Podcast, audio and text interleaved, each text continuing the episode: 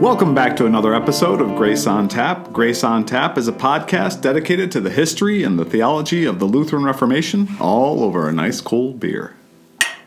I'm Evan Gaertner. And I'm Mike Yagley. Well, today we're going to continue our discussion on Luther's... And probably finish it. Maybe. Maybe. Maybe. Hopefully. But we're not going to rush it. We'll see where we end up. The uh, We're, we're going to continue our discussion on, well, uh, on the the first Sunday in Advent, winter post, from Luther's Winter Postil. Uh, this all comes from uh, Luther's Works, volume seventy-five. Uh, and so we're just, there's so much good stuff here that we've decided that we're, we usually go through and give sort of an overview. This time we're going to take the time to actually wade through the, the information here because it's just, it's just so good. So, so we'll see. Uh, we'll take our time. We'll do it, do it, do it right. Um, you can listen back to episodes uh, sixty-seven through seventy to get kind of the background of Winter Postil and the epistle reading and the gospel reading. We're just going to now get into the meat of the third part that Luther has on Matthew twenty-one, one through nine, and he titles this The History and the Secret Meaning. So the first part was looking at this gospel through the eyes of faith. The second one was looking at this gospel as an example from Christ. For good works. For good works. And then there's this third part, which is the history and the secret meaning. Now, the whole first part, the, what we're going to... The history. The history of it, which is really Luther says, well, you have to sort of look at the history. Why did Matthew write this? Why did he p- pick Zechariah? He Why- could have included other passages that look forward to a Messiah, but he quotes Zechariah nine nine. And, and you know, what's he hoping to accomplish? And and what, what Luther is saying is that Matthew is really looking to accomplish. You have to sort of look at the environment Matthew was living in. This is a people who were waiting for a great king. They're looking for a king that comes with great public admiration, worldly pomp and glory, a king against their enemies, in this case especially the Roman Empire. And they would have a king that would bring them liberty from their captivity to Rome, overthrow with power the mighty men, and put in its place the Jews as lords and as princes. They hoped for and accepted, expected nothing less than revolution. Right. And so so the, the, the reason Matthew, at least Luther's take on why Matthew chose this specific reading, is because this reading from Zechariah really says, no, don't expect that.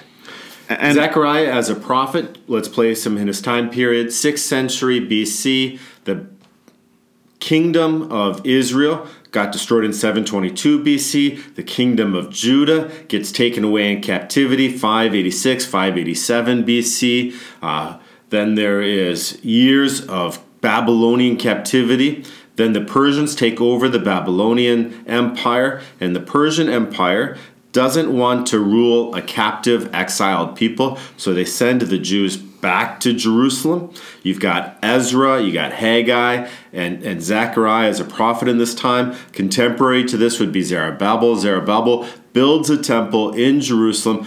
Ezra has a description of the dedication of that temple. It's filled with a great devotion to the Word of God and an acknowledgement that that temple that's built in this world has nothing compared to the temple that God has in heaven. And so Zechariah, as a prophet, is getting the people to look at the Word of God as their driving force for the presence of God in the world and not to look for the kingdoms of this world.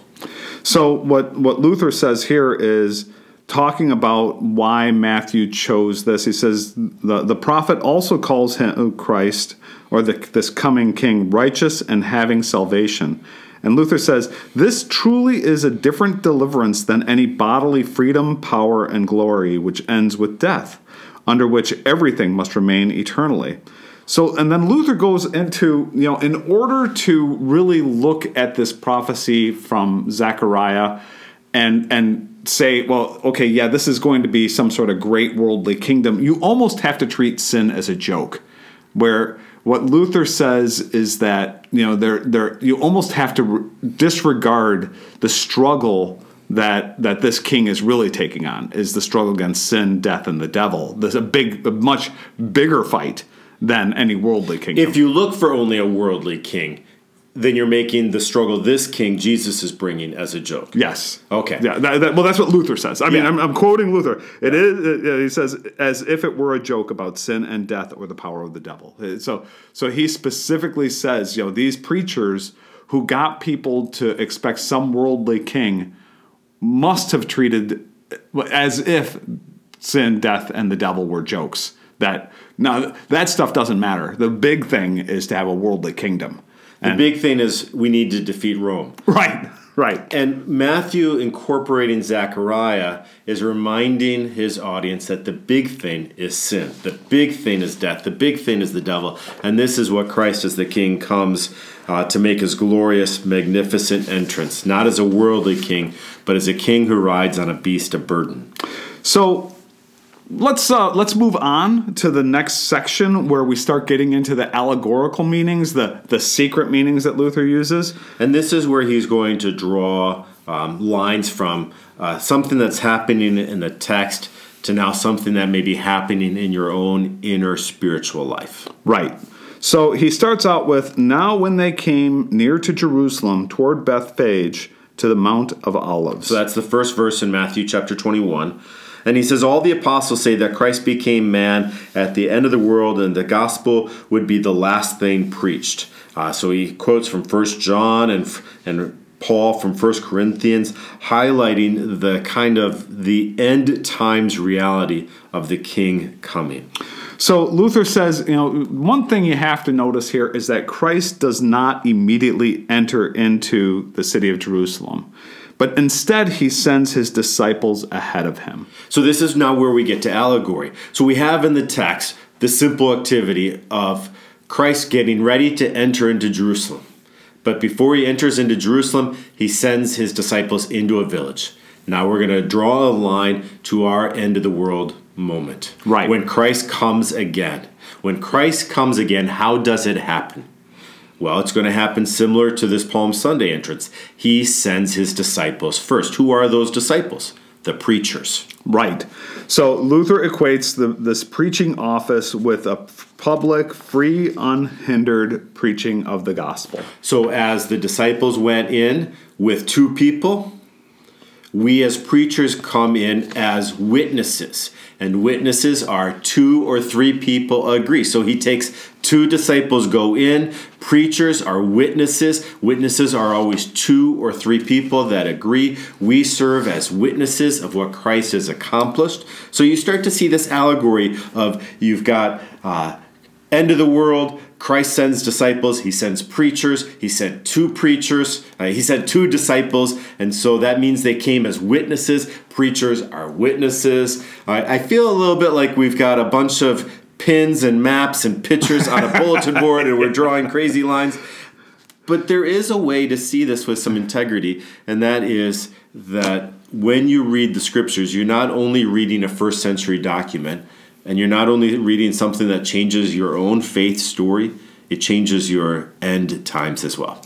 Another point that Luther makes is, and what I mentioned a moment ago, that it's it's free, unhindered, and into all the world, is this idea that Christ sends his his preachers ahead of him.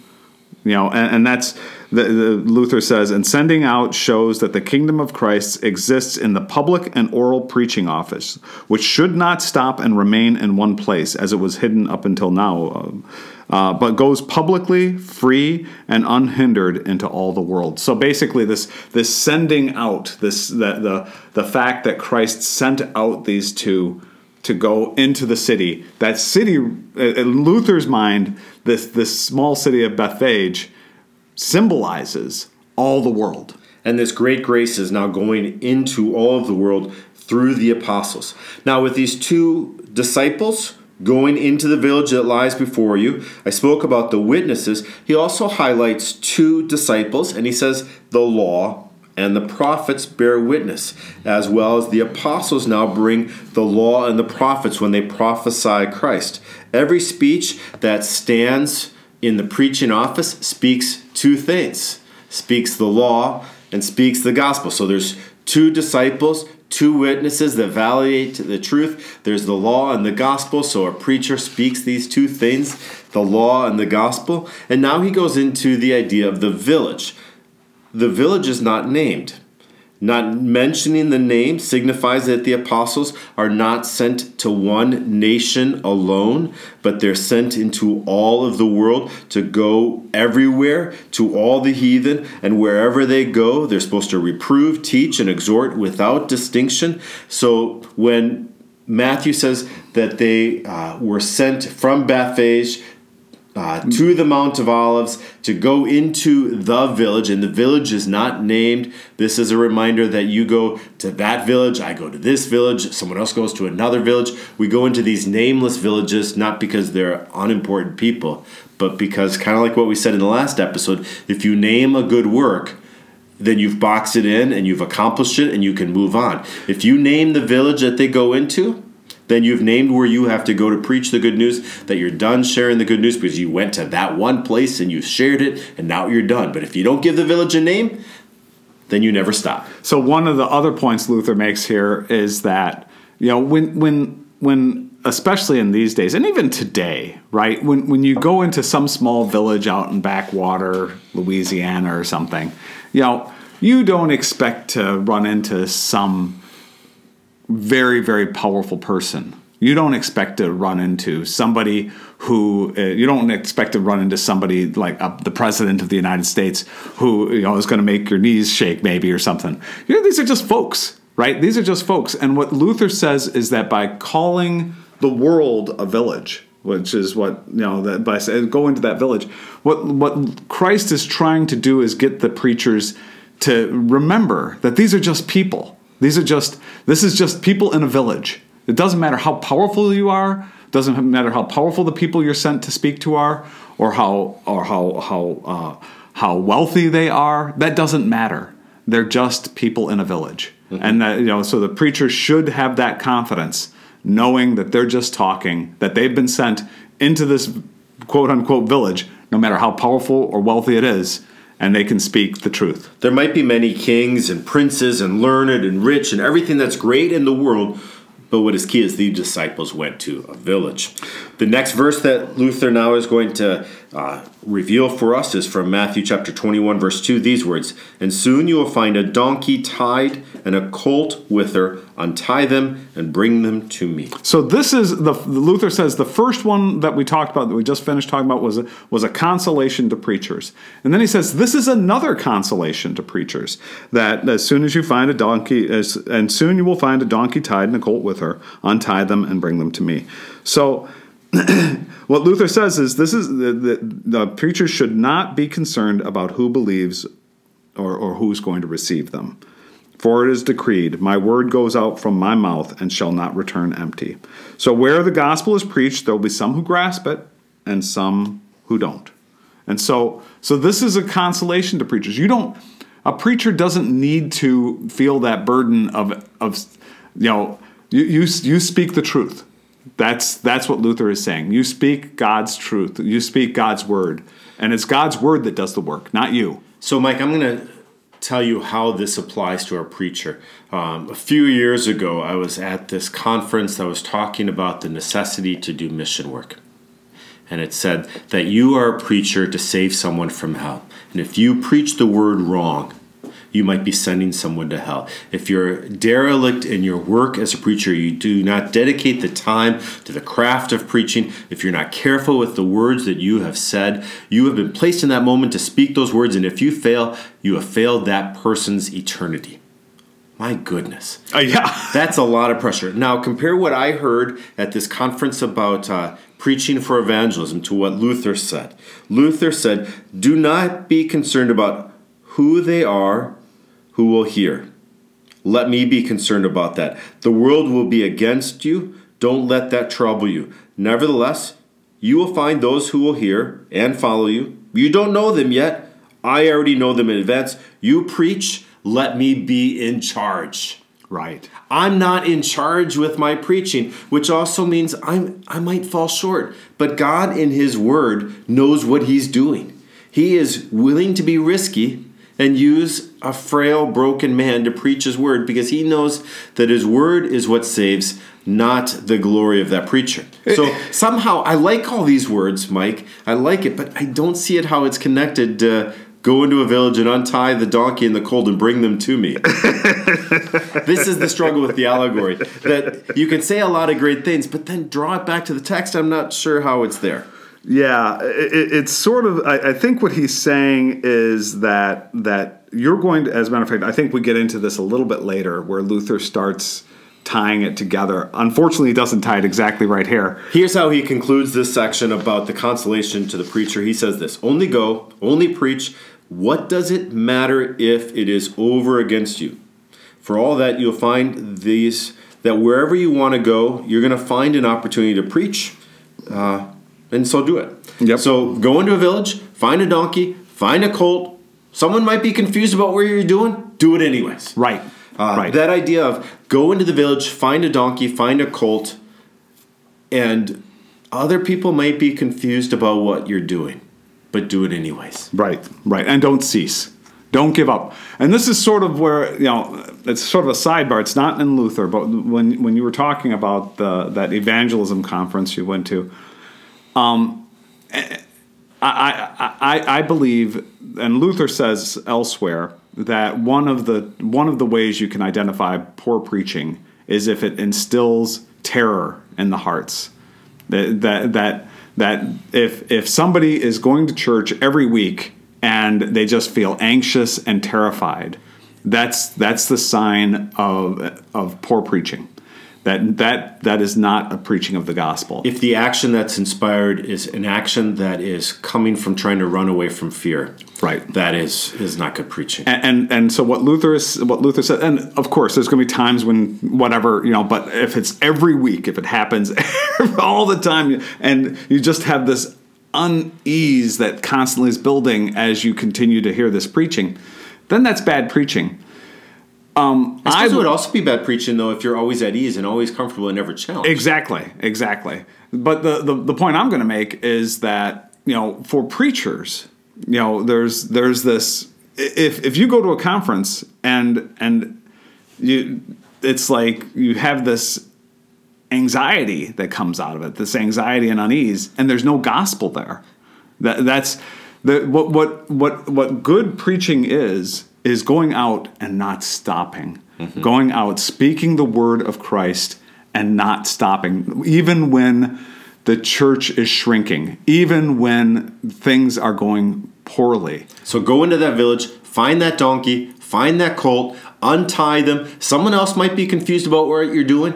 Do it anyways and, and bring them back to me. And keep doing it. All right, so we're going to get to our beer break. Our beer today is from New Holland Brewing Company, which since the sale of Bell's and Founders in Michigan is now the largest craft brewery in Michigan that's owned in Michigan. I think Founders and Bell's try to think that they're still a Michigan beer, but they're not owned in Michigan. They're anymore. Not owned by Michigan. Uh, yep. This beer we're featuring by New Holland Brewing Company is called the Lightpoint Peak, uh, subtitled Functional White Ale. To give you a little bit of a description about this beer. It, it's just sort of like a, a, a light beer. It is a light beer. It's three point seven percent A B V. Um, the calories aren't listed on it, but they're marketing it as a light, low-calorie option. Here are some things that are strange about it, Mike. It's brewed with coconut water, raw honey, and orange peel, and with some spices that are meant to make it a perfect complement for the winter season. It is uh, not good. you know, you can taste those spices. Um, it's I don't I don't know. Uh, I want to say like um, uh, I. Do they list the spices there? No, they don't. It's generic spices. It's like nutmeg, and I, I taste like different things, and yeah. I they're trying to. They're trying to sort of juice. Think of it, it like a, a, a light version of a Blue Moon.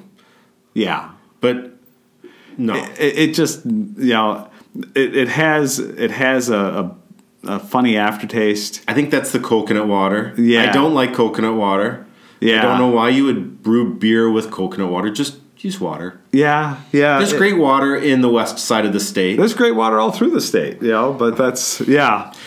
in the end, New Holland Brewing Company is not going to be known for the Lightpoint Peak Functional White Ale. Their main beer that they're really known for is their Dragon's Milk beer. Uh, and uh, I don't know, have we reviewed the Dragon's Milk before? I, I feel like we might have. I think we did. Yeah, but it's they've a, got, that's, that's a, a bourbon thing. Barrel aged stout. Um, and then they've got... Um, some different flavors of the Dragon's Milk. That's really kind of their their big brand of I think beer. They were the first one to do the bourbon barrel thing, and uh, that was that was uh, great, you know, the, the bourbon barrel beers. Uh, but, yeah, this this one uh, it sort of misses the mark a little bit. I guess if you're uh, – we, we had the, the, the last beer we both didn't like was that blueberry beer, um, and then Maria loved it. So this is this is maybe for somebody else, but not for us. This no, is, and if you need a light beer, don't get the functional white ale from New Holland. Just get a Coors Light, yeah, or a Labatt, or they're trying to give a light beer some flavor. I think they're trying to give it like more more flavor, um, and it is it has a lot of flavor to it. It's just I'm not fond of the flavor. No. I guess is so. Oh well. Oh well.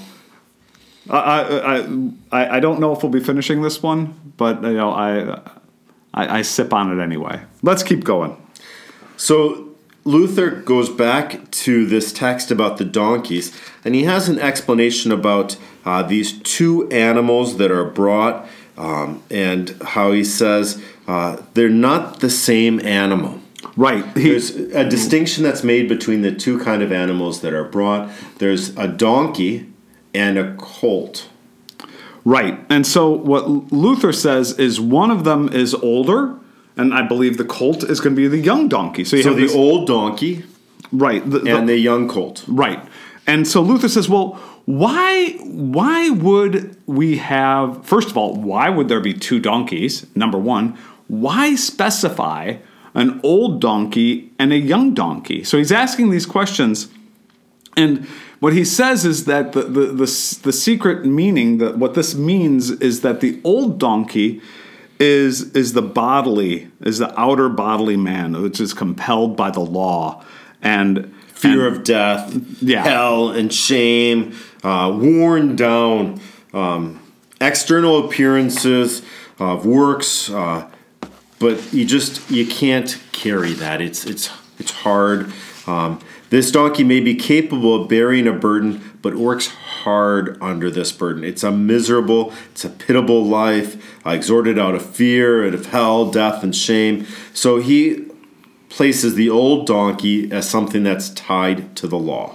And then he goes, the young donkey, and he specifically says it's one that no one had ever ridden. ridden. It goes, that is the inner man, the heart, the spirit, the will, which can never be subject to the law, even if it is tied by conscience and feels a law, but he has no desire or love for it until Christ comes and rides on him. So no one has ridden on this young, new, um, inner man that is energized until Christ comes. Right. So so then it, when Christ tells them, I'm reading directly from Luther here, when Christ tells them to untie them, it means that he is telling them to preach the gospel in his name. Be untied from the burden of the law, and now be free. So, yeah, and so, and thus the man is untied, not from the law that he should do nothing, but from the reluctant, heavy conscience that he had from the law, with which he was the enemy of the law, and which threatened him with death and hell. So now you have these two that have been untied. These two, the the the, the outer man and the inner man, have been untied through the gospel, and, and they're brought to Christ. And now we've got the liberation of the outer man. The outer man is no longer tied to be a beast, a burden to the law, but now the the law walks freely with Christ. Right. And then, so then you have him, you know, then he commands the two preachers. Remember, we're going to, st- I'm going to start using the allegorical terms for all of this. So instead of the two disciples, the two preachers. We have two preachers that Christ sends into the world. From the world, into the world, he, un- these into preachers, the village, into the which village, is the world, which is the world. He he preaches, they preach the law, or they preach the, the gospel. Which, which unties us from which the law. unties us from the law. And then they bring these these both the inner man and the outer man back to Christ. And the inner man and the outer man are brought to Christ, and as we are drawn into Christ there is uh, a joy. And he quotes from Matthew twelve, and he says, "When I am lifted up, I will draw all people to myself." And so when we are drawn away from Christ, I mean, when we are drawn away from the burdens of the law, we are lifted up with Christ. So then it, then he asks, he says, okay, if anyone asks anything to you, you shall say, the Lord needs them, and he will leave them to you at once. This is Matthew twenty-one three. So what Luther is saying here is his, this is the next step. Okay, so so the, the, the they have been they have been sent in to preach the gospel, sent into the world to preach the gospel. So we've the, now been untied from the law. With with the goal of untied. untied from the law, untied from the burden of the law. Yeah, they've been untied, they've been sent with the goal of doing this. They haven't actually, because Christ is still giving them instructions, right? These are still the instructions of Christ. And so he's saying, you're going to be sent into the world to untie these, these burdened consciences. One is going to be the old man, outer man. One's going to be the inner man. And you're, you're to bring them back to me. But if anybody says to you, Christ is telling them, if anybody says to you, anything to you, you shall say the Lord needs them. And that person, whoever it is, is going to say, okay. For where the gospel begins to untie the conscience from its own works, it sounds just as though it were forbidding good works and keeping the law. Therefore, all teachers of the law, or as the gospel calls them, writers and scribes, say, if all of our works are nothing, and if the works are done according to the law are evil, well, then we will never do good. You forbid good works and you repudiate God's law. You're a heretic. Just so, untie the cold. I want to make people free and not bad. So, so Luther says that when when Christ tells his preachers, you know, the Lord, the Lord needs them. This is the way you answer those who say, when you're preaching the gospel and saying, you're preaching freedom from the law, freedom from the burden of the law. And, and the people, people ask, what about good works? What about good works? You say, the Lord needs these people. That's that's what, so this is what, the, this text shows how the apostles are to act toward the people who, who question about the the, the, the gospel. They yeah, are to you, say, yeah, go ahead. They are to say their Lord needs them. That is, they are to instruct them in the works of law and the works of grace, and thus say, we do not forbid good works, but we untie the conscience from false good works, not so that they live free to do evil, but so that they come under Christ, their true Lord, and under him do truly good works. For this, he needs them and wants to have them. So now we have the untying, and an untying of the conscience that's burdened to do good works, but for false purposes. And now we are brought under Christ. And what do these animals do? They ride under Christ. They, they carry, yes, exactly. So, so this is this is um, this is our allegorical reading that now is going to continue with Matthew, Matthew chapter twenty-one, verses four and five. When Matthew says, all this took place to fulfill what was spoken by the prophet who says, say to the daughter of Zion. So now we're going back to Zechariah, where Luther has spent quite a bit of time already in his first part and second part. And actually, Luther just spends, you know, uh, a paragraph on this, really. He, and his first sentence is beautiful. He says, this prophecy has already been sufficiently explained. But one thing he does make a point of is that that God made a promise through Zechariah, and he fulfilled it. And for the sake of divine truth, he fulfills his promises. Right, and so this is something that we can count on, that God fulfills his promises. So he doesn't have more to say about Zechariah, because he's done a lot already on Zechariah. Yep. And now he goes to Matthew twenty-one, six through seven. The disciples went and did as Jesus had commanded them. They brought the donkey and the colt and put on them their cloaks, and he sat on them. And Luther's going to spend some time trying to figure out the math. There's one guy. How does he sit on two animals? Right. How many? There's twelve disciples, and there's lots of crowd. How many cloaks are on these animals? So he's trying to explain the math of how many cloaks and how many animals does Jesus sit on. So he he, he sort of sort of brushes that all away with this term, and I'm gonna I'm gonna butcher. Synecdoche. Synecdoche. There we go. A part for the whole. Right. And and Luther, or a whole for the part. A whole for the part or a part for the whole. And, and so what Luther says is this is a synecdoche. This is this is where you know, where, and he says the Gospels, the Scripture, throughout Scripture, synecdoche is all over. When when they say all of Israel showed up in Jerusalem, well, not all of Israel. People from all over Israel showed up in Jerusalem for this meeting or whatever it was in the Old Testament. You know, they, there's always the the, the the the Scriptures are full of these of synecdoche. So, Mike, I won an award in a class from a professor who had assigned us reading. And in that reading was the word synecdoche. And he asked everyone in the class who can explain synecdoche. And he called on students until he got the right answer. Called on several students. Finally, he got to me. I explained synecdoche right, and I won a prize. I won a book, and I still have the book on my shelf. Oh, yeah, it's a book on synecdoche? No, it was actually a book on the parable of the prodigal son and all the ways throughout the centuries our work has illustrated the parable. The prize was unrelated to the word synecdoche. Oh, okay. But okay. I explained the word synecdoche, so I got a prize. All right. Woohoo. So, so here's how Luther says that word. Where a thing which applies only to some of them is ascribed in general to a whole group. So they the disciples put their cloaks on the colt. Probably just one disciple put his cloak on there. You don't need all of the cloaks on there. He rides on them. He only needs to ride on one of the animals to be riding on them. Right. One of the points that Luther makes in paragraph eighty-five is that Luther's guessing that he probably rode on the colt. On the and the young. Donkey follows. Right. And, and, and then Luther gets into this discussion on the way... The the old man, we'll call it the, the old man burdened by the law, or the, the rational man, I'll say, um, who, when when we think of good and evil rationally, we think we have to do good and evil, right? We have to do good things. And, and the gospel just doesn't come into play. We rationally can't imagine the gospel. The gospel comes from outside of us, and it's something that is proclaimed to us.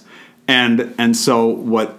What we end up with is, if we have faith in the gospel, then then Christ mounts the young donkey and that old donkey of rationality and the old donkey of good works and burden of the and, and following the law follows naturally. So Christ dwells through faith in the inner man, and through the transformation of the inner man, the outer man of good works will follow. In the same way, Christ rode on the colt, and the donkey follows.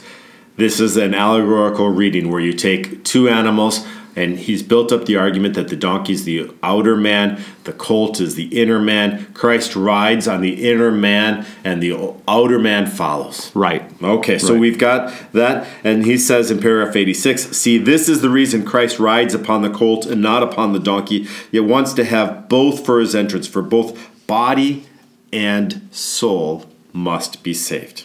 So on to paragraph number eighty-seven. This is uh, about the cloaks.